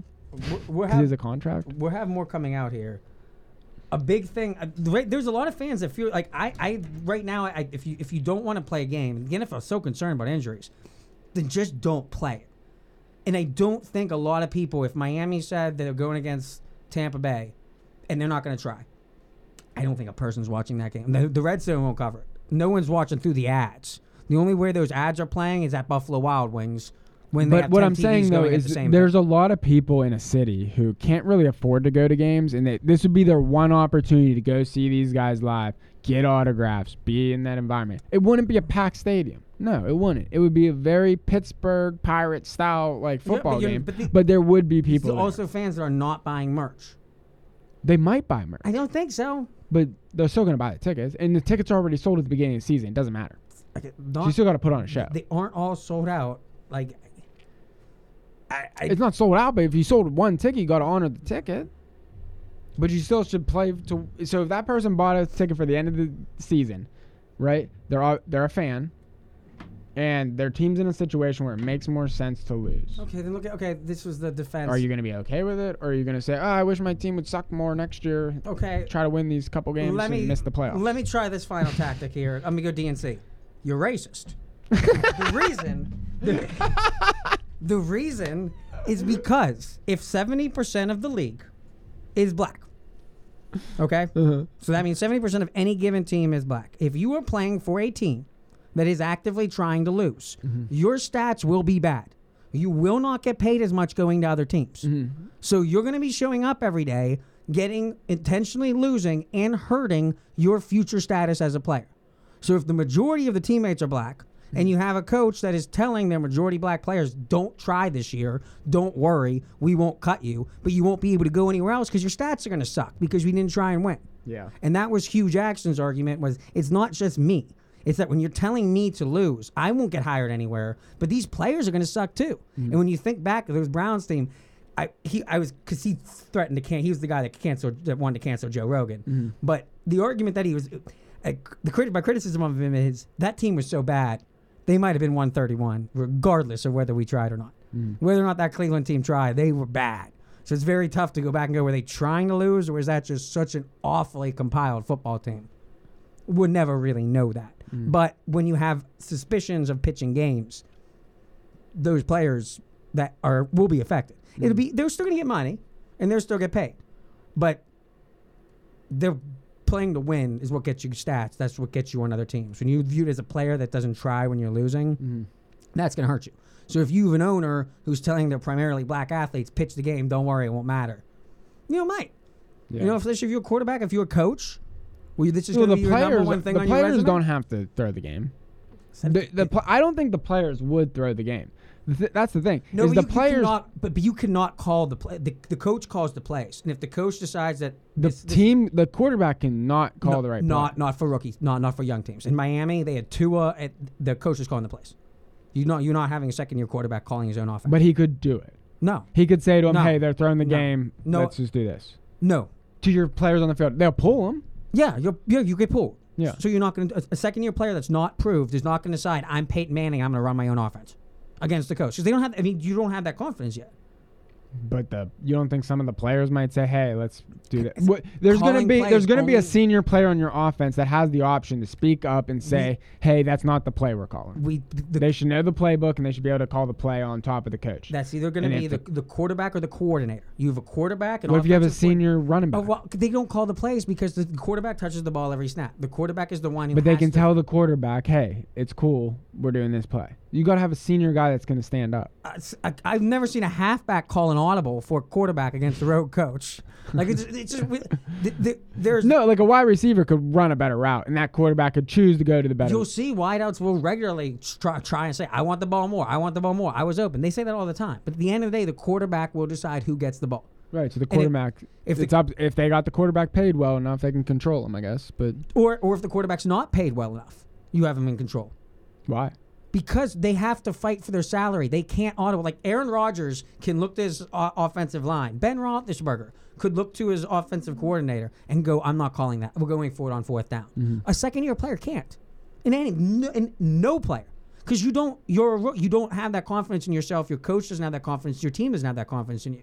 The whole point when you're a young coach is you need a good coordinator calling the plays so you don't have to think about the play calls as much as remembering what the routes were for the plays and what coverages to look for. You're not so much trying to think the strategy of run, pass, run, run. But if whether to do so, say the say the quarterback does go rogue as a rookie and calls plays calls, and his team goes along with it, right? Michael Vick. What you pull him out? But what if the plays are going good? You're gonna pull him out, and your fans are gonna see you're losing, throwing the game. But yeah, and that's why. I, th- So it- as long as you make the play calls and you actually play good, Mi- they're not gonna pull you out Mi- because then they're gonna be exposed. Miami did that. Miami essentially, when they were basically knocked out, they decided just to keep trying to score, even though the owners were telling them not to, and they managed to. Yeah. It so got- they do have that option. And the coach got fired, well, yeah, the coach might get. Fired. and Tua was going to have his third coach, and I don't know how many years. But what's his, his argument? He doesn't have to go sue him. He goes his his resume is literally Yes. I I'm, I'm a winner. So that, I'm gonna try to win games. So that's where, in closing, The te- the team was trying to lose and I still won. in, in, in closing, I think this was intentional on Bill Belichick to screw with these organizations, Miami that's and, and the. Giants. I think it definitely was because the, Belichick text is what opened up this Rooney Rule. Mm-hmm. The Rooney Rule being discussed, I don't foresee this really going anywhere. Um, I don't know. Mm-hmm. It's I don't know how we clarify it, but the ongoing to quotas. I think by and large, it's better to get more uh, more minorities interviewed for coaching jobs. Mhm. So, albeit unfortunate that this guy was time was wasted. I think in general we'd rather do that to try and get more people involved in the hiring process because I mm. think a lot of times these owners and coaches know who they want to hire in advance. And it's like that makes sense if you have a coordinator in house that you've been grooming for five years, your head mm. coach goes somewhere else, it just makes sense pull them up. But the Rooney Rule says you got to interview someone because even if that's a minority, the Rooney Rule you have to interview an outsider, a minority that belongs to a different team. Mm-hmm. It can't just be in house because that's what a lot of people were doing to originally get around it. Whether or not we revisit it, I think it's a little bit of a distraction right now from an actual debate like we just had on the logic of throwing games. Mhm. Just this concept of how many play, how when we say it's widespread, every team. Like it seems like Belichick doesn't do it. I don't. I don't remember the Patriots ever throwing a season to get draft picks. Well, they were never a team that needed to. And if I'm Belichick and I get that message from Flores, and Flores in his 2019 is going, "Yo, coach, this is my first year down here, and he's telling me to throw games. Is this normal? Like when you were a young coach, would they tell? Cause But if everybody knows that's what the case is, that's not no- going to hurt your resume that well, no, the, the, the, in this, the only reason this is coming out is just your pride. The, the only reason this is coming out is because he's speaking on. We didn't know this back at the time, and that's why Mhm. I, I don't think we're going to be able to do anything about it because he doesn't have receipts. So, I, I, this is going to be a fascinating story moving forward. The, Yeah, the- what do they do? Pay cash? No, it was, it was offered like a. The owner said it to the coach off the record. There was never actually a contract written down. It was Did more the- of a. has the coach admitted to it? I mean, the owner admitted to owner, it. owner says he never did. Oh, he screwed them. Yeah, doesn't that's He's where not going to win a lawsuit. Is- Who's his lawyer? DNC. You got two, two old white guys. Oh, so they're just trying to just get it in the news. The- and and there was a This guy's he has no intention on winning. No, the, the confusing part to me is it looks like he was going to get a job with Houston. Mhm. Now he's made it very difficult for anyone to hire him because similar to Yeah, Kaepernick, so he got paid pretty good. the baggage. Or he's stupid. He's either stupid or he got paid pretty good.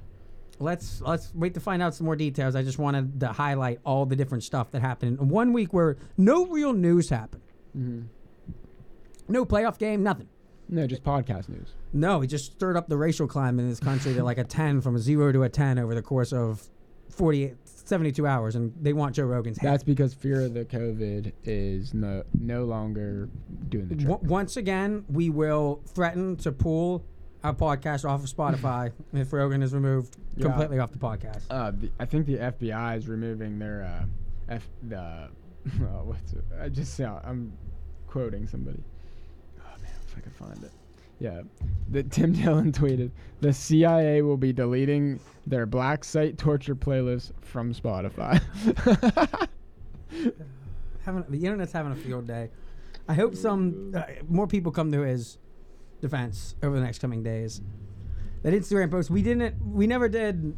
I saw I saw this earlier. Um, we never did clear. We never did come to a final conclusion on the apology debate.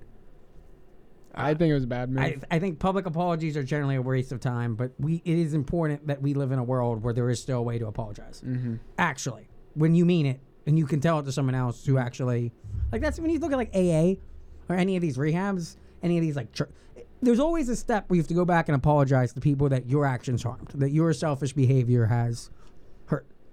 Rogan's has not hurt anybody. So making a big public apology if you got hurt by any of this, you're very confused, and you need like you haven't watched the show. Mhm. So to get and to get hurt by words from somebody that you don't know, that's weak. Mhm. That's very weak. That's one of those. It's like I don't think anybody who's been on his show is going to raise an objection. That's more what I'm looking for now. Mhm. Is do they have anyone who's been on there that wants to come out and say, "Oh yeah, you know what, Rogan really was treated me like this." like it's like I no so far nobody who's met him has came out and said anything like. and I'm sure they're paying. But no, Jim Acosta knows for a fact that Joe Rogan is a racist, and so in a national emergency, a national emergency. Hopefully he's going to survive. That would be awesome if we saw Dave Chappelle this week. I would kill. Oh, That's I what we need right now. Four hours, Joe Rogan, Dave Chappelle. Even if Dave Chappelle, what if no? You know, what'd be funniest if Dave Chappelle they come out and Dave Chappelle's like you bitching at him. No, he, he could. You could probably do a funny shtick where Chappelle's going, you know, he told you not to do this, or like, I, there's so, so many different ways that comedians could handle this. I just mm-hmm. don't know how much. If I'm Rogan right now, the world's attacking me, and I'm trying not to self censor. The only way that he they can ruin the podcast without canceling it is to get him stuck in his head. Yeah. He starts going, I can't say this, I can't talk about this. You know, I don't want to interview this person. I just won't touch this subject because I can't get two equal.